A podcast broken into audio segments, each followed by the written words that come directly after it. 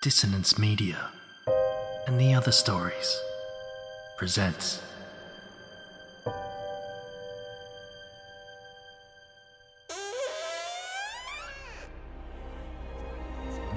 Step into the abyss of After the Gloaming, a gothic fiction podcast that delves into the depths of human emotion, unyielding love, revenge, internal struggles, and restless souls await you in nine haunting episodes where dread, fear, and rare glimpses of eerie happiness linger.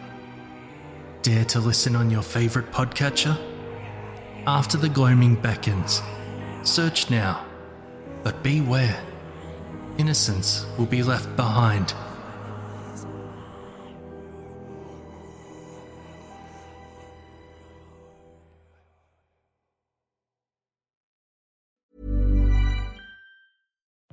Life is full of what ifs. Some awesome, like what if AI could fold your laundry? And some, well, less awesome, like what if you have unexpected medical costs? United Healthcare can help get you covered with Health Protector Guard fixed indemnity insurance plans. They supplement your primary plan to help you manage out of pocket costs. No deductibles, no enrollment periods, and especially no more what ifs. Visit uh1.com to find the Health Protector Guard plan for you. There's never been a faster or easier way to start your weight loss journey than with PlushCare. PlushCare accepts most insurance plans and gives you online access to board-certified physicians who can prescribe FDA-approved weight loss medications like Wegovy and Zepbound for those who qualify. Take charge of your health and speak with a board-certified physician about a weight loss plan that's right for you. Get started today at plushcare.com slash weight loss. That's plushcare.com slash weight loss. plushcare.com slash weight loss. These aren't the stories your mother told you. No, these are the other stories.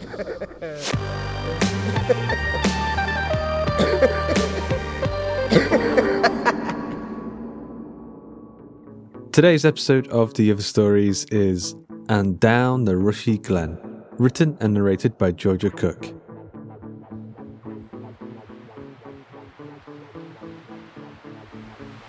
We've got to be very, very quiet. Annabeth's eyes were wide behind the lenses of her glasses. Quiet as mice. Juliet grinned, her brows furrowed in mock seriousness. And why is that? Annabeth shushed her. There were no other people on the mountain trail this evening. The trees rustled overhead, turning the woods into a gentle sea of sound. The ground sloped endlessly upwards, winding up the hillside into an orange sunset. Because of the fairies, Annabeth whispered. Chloe was Annabeth's twin sister, identical in all but personality. She punched Annabeth sharply on the arm. Don't go telling her all that, she hissed. You'll spoil the game. What game? Juliet stood, brushing herself down with a grimace. She'd agreed to meet Rob down at the campsite after the hike and was beginning to regret her choice of impractical shorts and t shirt. We're looking for fairies, said Annabeth, rubbing her arm. Real fairies, cut in Chloe. None of that kid rubbish. Juliet managed to smile. And how do you do that? Both twins gave her a withering look. We've got to find where they live, of course, said Chloe. Juliet's smile flickered. She recognized the twins' expressions. She'd invaded a game meant just for them. As their au pair, she did not belong. She was merely a tolerated interloper, decreed by their mother. She fought back a twinge of annoyance. She'd hoped the trip to Scotland would bring them closer together. She'd worked with difficult children before, but the twins weren't difficult. They were polite and precocious, with their quiet games and vivid imaginations. They were simply odd. Come on. Annabeth grabbed Juliet's hand. The little girl's skin was cold beneath her woolen gloves, like she'd been standing in a freezer. We'll show you. Despite her surprise, Juliet paused. The forest path narrowed the higher they climbed, intersected here and there with rocks and underbrush. The campsite was already a hazy blot in the field below. Soon it would be hidden completely. We should be heading back, she said. Your mum. Come on! Annabeth gave her hand a tug. Juliet was startled by the force. Okay, okay, she relented. Fifteen minutes, then we head back, okay? Annabeth nodded furiously, still tugging her hand. The track up the hillside had seemed simple at first, but soon resolved into a series of winding lanes, crossing and overlapping through the trees. The girls scampered ahead, their voices raised in delighted shrieks, while Juliet stumbled along behind. Juliet closed her eyes and took a deep breath. The air felt different up here sharper, deeper, cold in the back of the throat. Nothing like the air she'd grown accustomed to in London. She'd been amazed on their first night in Scotland to look up and see the sky glittering with stars. The world was different up here. And you've been to the Highlands before? Mrs. Colt, the twins' mother, had asked the night before the trip. I thought with your surname. Oh, not since I was a kid, Juliet had admitted. Her surname, McCarthy, put certain people in mind of sprawling Scottish hills and purple heather. Uh, my granddad's from Glasgow, but my dad moved to Clapham when he was 12. Mrs. Colt had smiled at that. Then it'll be a new experience for you, I'm sure. The twins can't wait to show you the sights. They certainly know their way around that hillside. Juliet had been au pairing for the Colt family since March.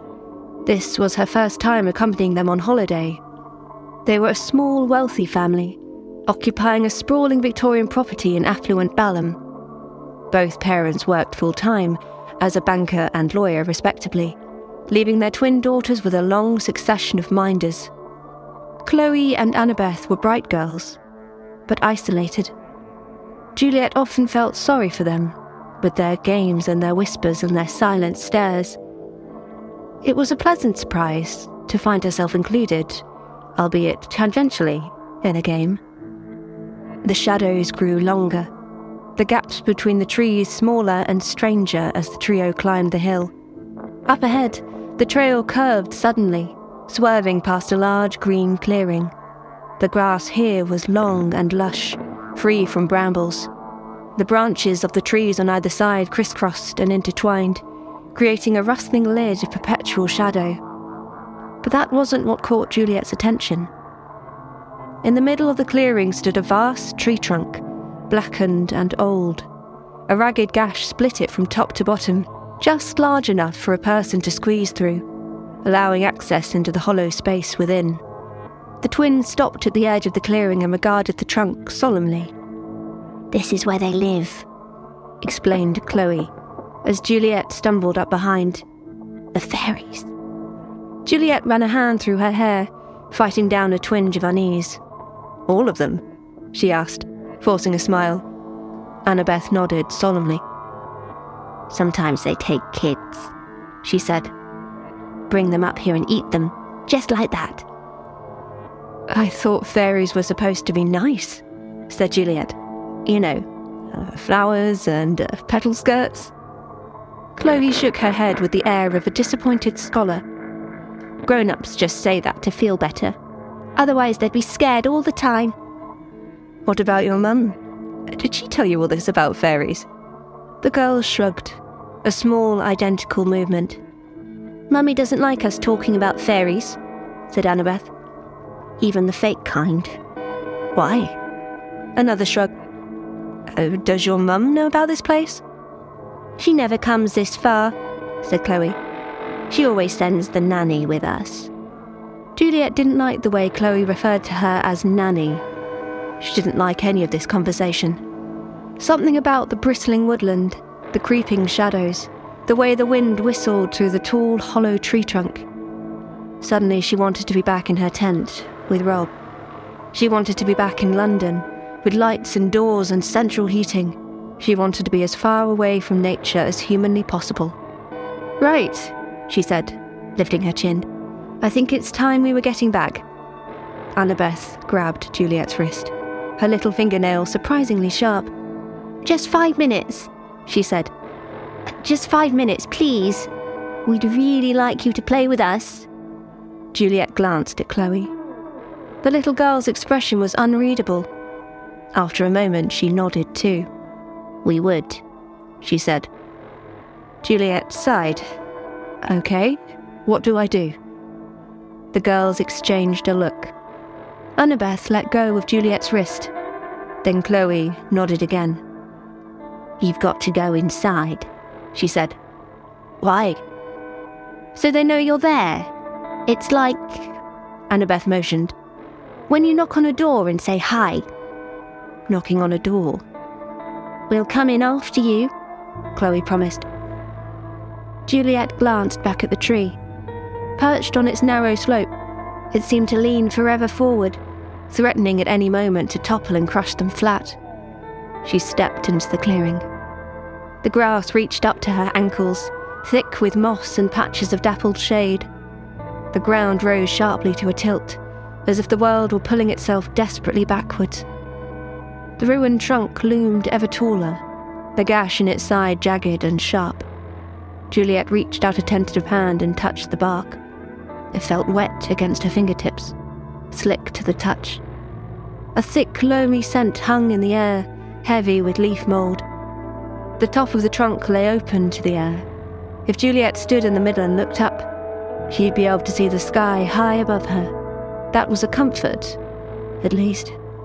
Juliet cast a final glance over her shoulder. Chloe and Annabeth stood side by side on the edge of the clearing, their glasses flashing in the fading sunlight. For just a moment, it seemed as if their eyes gleamed a burnished gold, like fallen stars, like the eyes of a night animal, identical pinpricks in the dark. Then Juliet turned and slipped inside. Hello? Annabeth and Chloe stood together, waiting. A chill breeze nipped the treetops overhead, making them sway and whisper. A scattering of stars dotted the evening sky, which was rapidly turning a blotchy purple. Nothing stirred within the ancient tree trunk. The gap lay silent and black. An owl hooted, somewhere in the branches above them. Night was creeping through the woods. They never work right, muttered Chloe, kicking a stone. It's not fair. Mummy'll get us a new one, said Annabeth, pragmatically. Yeah, I suppose. Mummy would be upset with them. Mummy was always upset when they lost a nanny, but she was never upset for long. Mummy, the twins had learned, was much too busy to be anything for long. There would be a new au pair, and they could try again next holiday. Finally, the twins turned and started back down the path together, hand in hand, leaving the clearing and its loamy darkness. Something rustled in the bushes beside the path.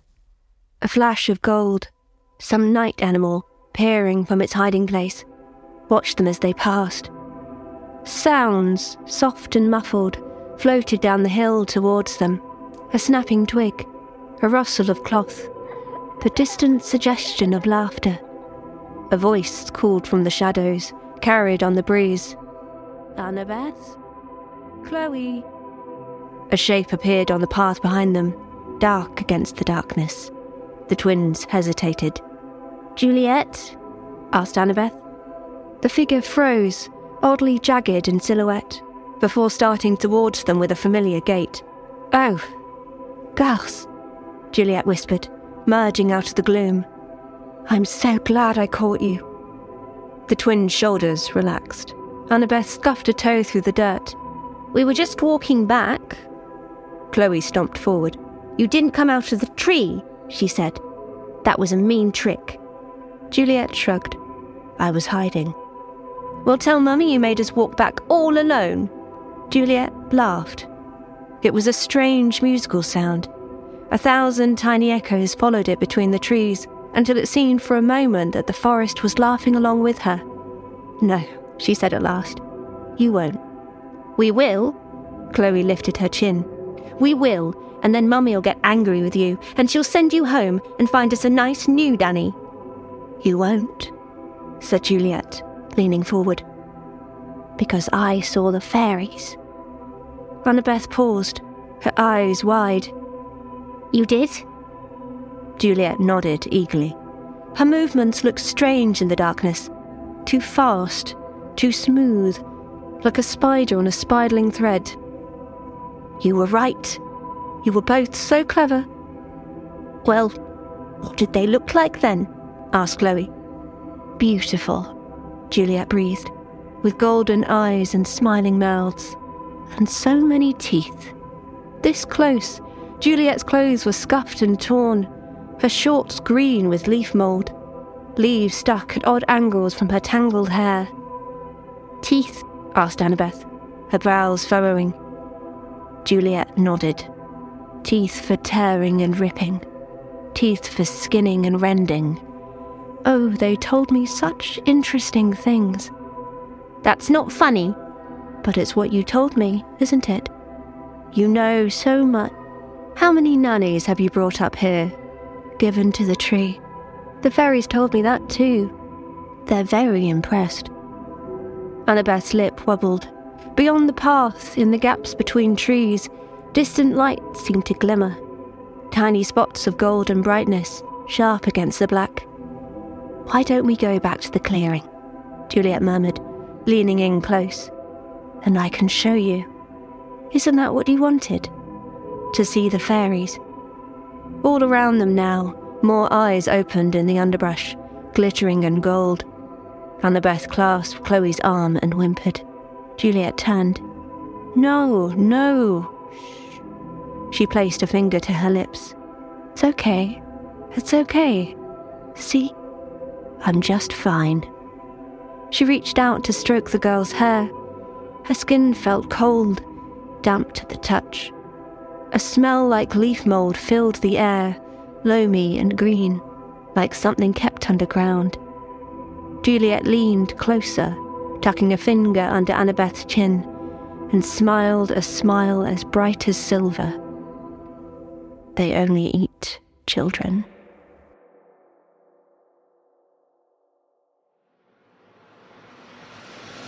I hope you enjoyed today's episode of The Other Stories. And Down the Rushy Glen was written and narrated by Georgia Cook, edited by Duncan Muggleton, with music by Silicon Transmitter and Thom Robson, and sound effect provided by freesound.org. The episode illustration was provided by Luke Spooner of Carrion House.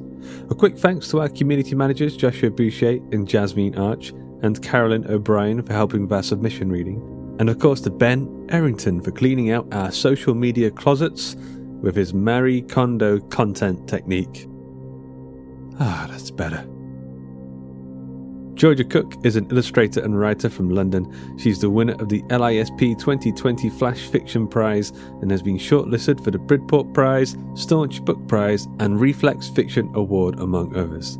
She can be found on Twitter at Georgia Cooked and on her website at georgiacookWriter.com. The Other Stories is a production of the Story Studio Hawk and Cleaver and is brought to you with a Creative Commons Attribution Non Commercial No Derivatives license. That means don't change it, don't sell it, but by all means share the hell out of it. So, until next time.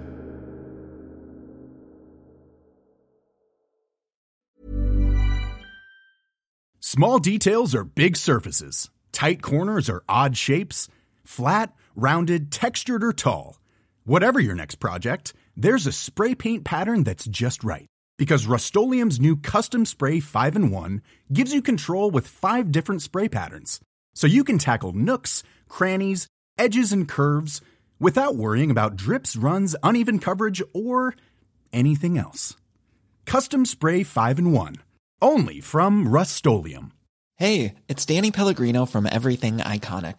Ready to upgrade your style game without blowing your budget? Check out Quince. They've got all the good stuff shirts and polos, activewear, and fine leather goods, all at 50 to 80% less than other high end brands. And the best part?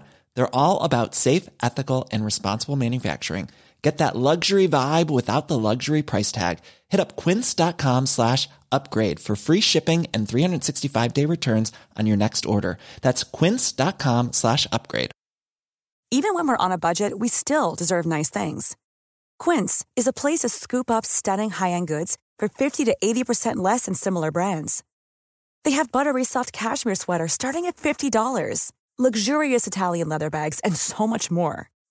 Plus, Quince only works with factories that use safe, ethical, and responsible manufacturing. Get the high-end goods you'll love without the high price tag with Quince. Go to quince.com slash style for free shipping and 365-day returns.